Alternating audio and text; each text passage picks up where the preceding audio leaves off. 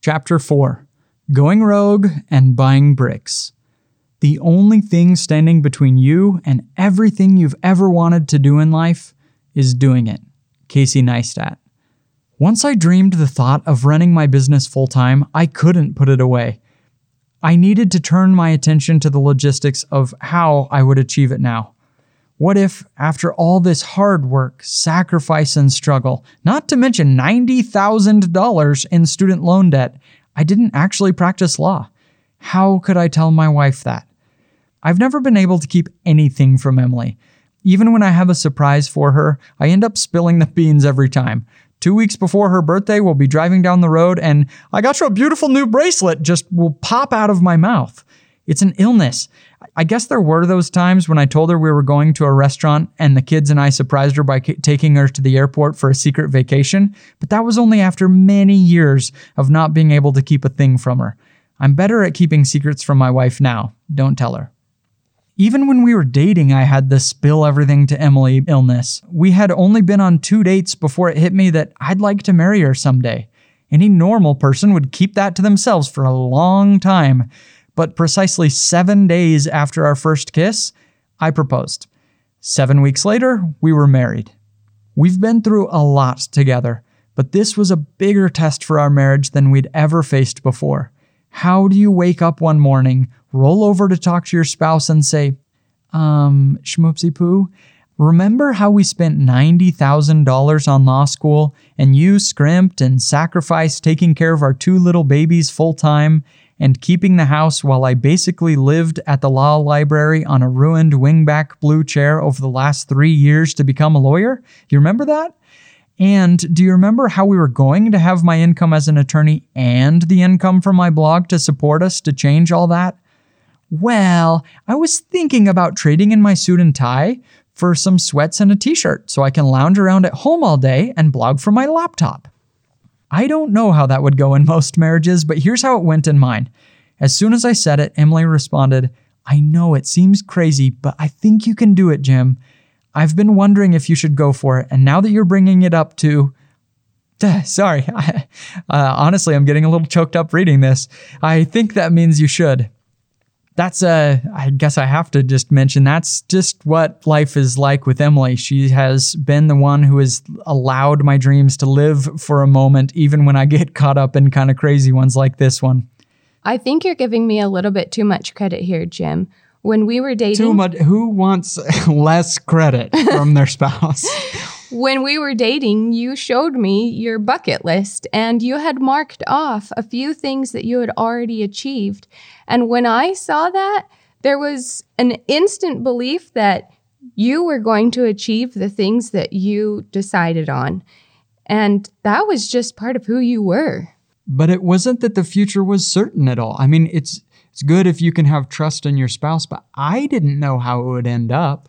I mean, I was starting a business. We had a few months of success of bringing in money, and I was about to throw away three years of a legal education. I think most spouses would rightly be concerned. And I probably did have some concern but it was equal to your concern. My doubt was never in you. It was mostly in your decision, was my decision, and was our decision going to work? I think the difference between us and some people is our spiritual foundation because we have the mentality that it's all going to work out, whether it's for good or for bad. If we were unsuccessful, we would find a way out and get back on the right path. Yeah, I mean, it's true that in the end, we believe that everything's going to be okay, but it doesn't mean that we aren't going to be in horrible financial straits for a decade if I mess this up. You're right. And I would have been okay to go through horrible financial stress for a decade with you because that was the decision that we both made. All it took to begin the momentum toward my goal was taking the very first step of removing the distraction from my job as an attorney. I turned down the job I'd been offered and prepared to go a different direction. There would never be a salary or a pension in my future, or a boss to simply tell me what to do each day. We were going rogue. We decided to take the future into our own hands and see how far we could take the opportunity. there is something you want to accomplish too. Otherwise, you wouldn't have bought this book. Would you like to have boundless energy to spend every day teaching your kids as a stay at home mom? What country do you want to travel to? What social issue would you love to work on? Would you like to do something in politics, write a book, climb a mountain, run a marathon, learn Spanish? Every person alive has something in their mind they'd like to do or accomplish. I learned how you can accomplish those goals in Brazil. How to accomplish a goal. I lived in Brazil for two years as a missionary. One day, I went to visit a man named Marcos in a rural community outside Itu. My companion and I had been to his house a number of times, and I noticed a small stack of 15 to 20 bricks behind Marcos's house. The next time we visited, I noticed the bricks were arranged differently and there were a few more. Again, on a third visit, I thought the stack seemed slightly larger. Eventually, I asked him jokingly if he was starting a collection of bricks. He answered, Someday we will have children, and I'm going to have enough bricks to make a room for them.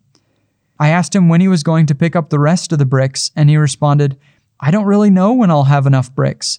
Every time I have a little extra money, I buy a few more bricks and carry them home. That attitude taught me something about achieving big goals. All big goals are achieved by small starting steps. Contrast Marcos's attitude to a painter I met not long ago. He was lamenting to me that he was having a difficult time finding enough jobs painting houses. His business wasn't doing well, and it was stressful for him. He even said he wasn't sure if painting houses was the future he'd like to have.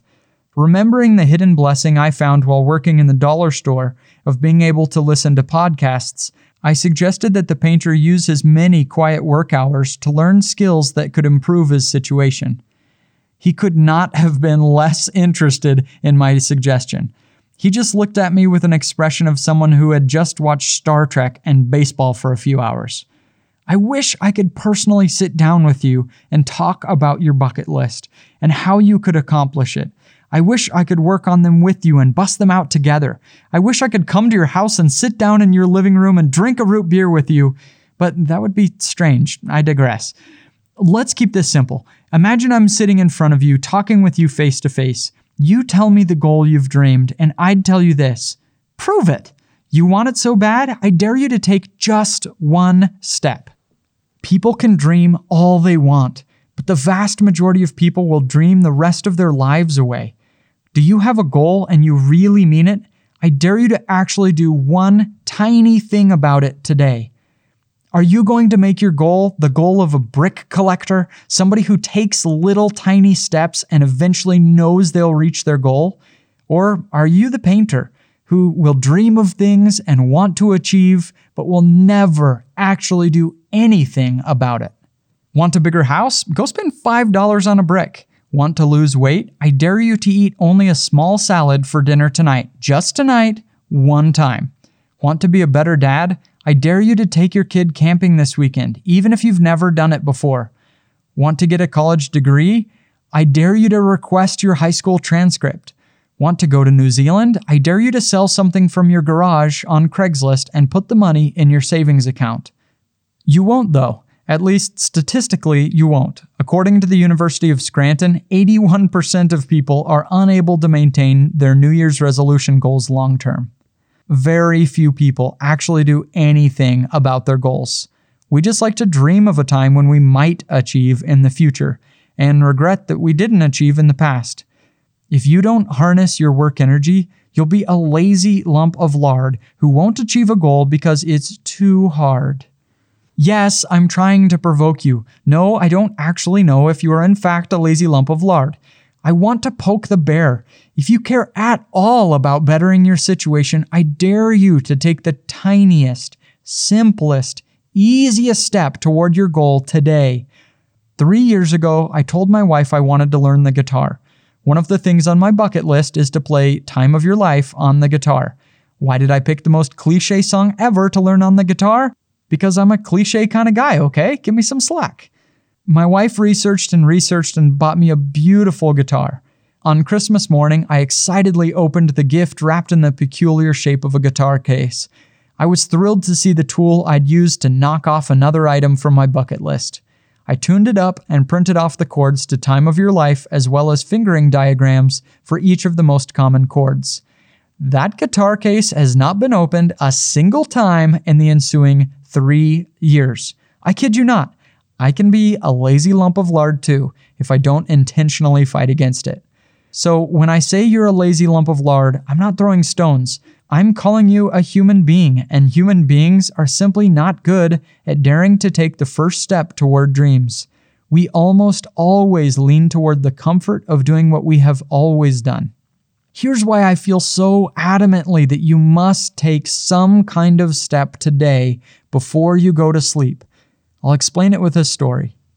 A few years ago, a friend of mine came to my house and asked for help. He was struggling financially and wanted to learn how to create an income online. I had the perfect opportunity for him. I owned a website about baseball that I had purchased as an investment. Yes, I know that's funny. I hate baseball, but it looked like a good investment, so I bought it. This friend loved the idea. I offered that he could write blog posts about baseball on the site and better monetize the solid traffic the site was getting. I'd give him everything the site earned after the amount it was already earning. It was an incredible opportunity for him because the site was already established and had decent traffic. It was in a topic he was familiar with, and I'd be mentoring him through every step of the process. I spent several hours showing him exactly what he needed to do, and he left my house extremely excited to get going and for what this opportunity meant for him. Two years later, I logged back into the baseball site. Guess what? He never once wrote a single article, never touched the site, never made any improvements, and the site had died out. Humans are experts at freezing up and choking at the moment when we need to swing for the fences, we all do it. That wasn't the only time this had happened. After I successfully built my business, I had over a dozen friends and family members come to my kitchen table and pour out their hearts about how desperately they wanted to start an online business making content.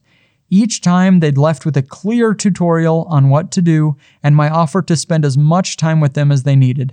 Seriously, this happened at least a dozen times or more. Each time they'd assure me they'd be the exception who would immediately get to work on the opportunity. There were a few who did and fizzled out in a month or less, but most of them never even took step one. I should add at this point that I'm also a lazy lump of lard. Yes, I took the opportunity to start a business, but do you know how many times I've been so incredibly committed to starting a diet today? It's embarrassing. Trust me, I'm a lazy lump of lard just like you are. Given the right circumstances, we're all lards. Boy, I hope that last sentence isn't the one line from this book that gets quoted in reviews. Action step four take one step toward the goal you want. Few readers of this book will suddenly shift careers or suddenly quit their job to blog in their pajamas. Please don't do that. It sounds like a terrible idea. Yet every reader can buy a brick today, so to speak. Update your resume for your dream job that matches your work energy and just stick it on monster.com. What do you have to lose? Open a note on your iPhone and write a plan for losing weight that matches your work energy. Go out and play with your kids by doing something you'd really enjoy, rather than being a martyr and following your kids around the local trampoline park like a zombie.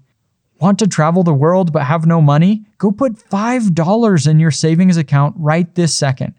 Want to start an online business? Go buy your .com right now and tell yourself someday you're going to write on it. It doesn't matter how desperate you feel you are or how badly you want to achieve your goal. It doesn't matter how resolute you feel now or how big you dream. The truth is, you're about to choke big time. Yes, I'm provoking you again. I dare you to just take one step forward toward your goal and prove to me that you are the exception. Do it today. Something concrete, something today. Go buy your brick. Just go buy a single brick. It doesn't matter if you don't have the blueprints for the whole house yet. You're going to need a brick. So every brick is one brick closer. And if you don't buy the brick, you might be a lump of lard. But keep coming back to your goal and try again. Keep thinking about it and dream about how your life could change. What do you have to lose? A brick?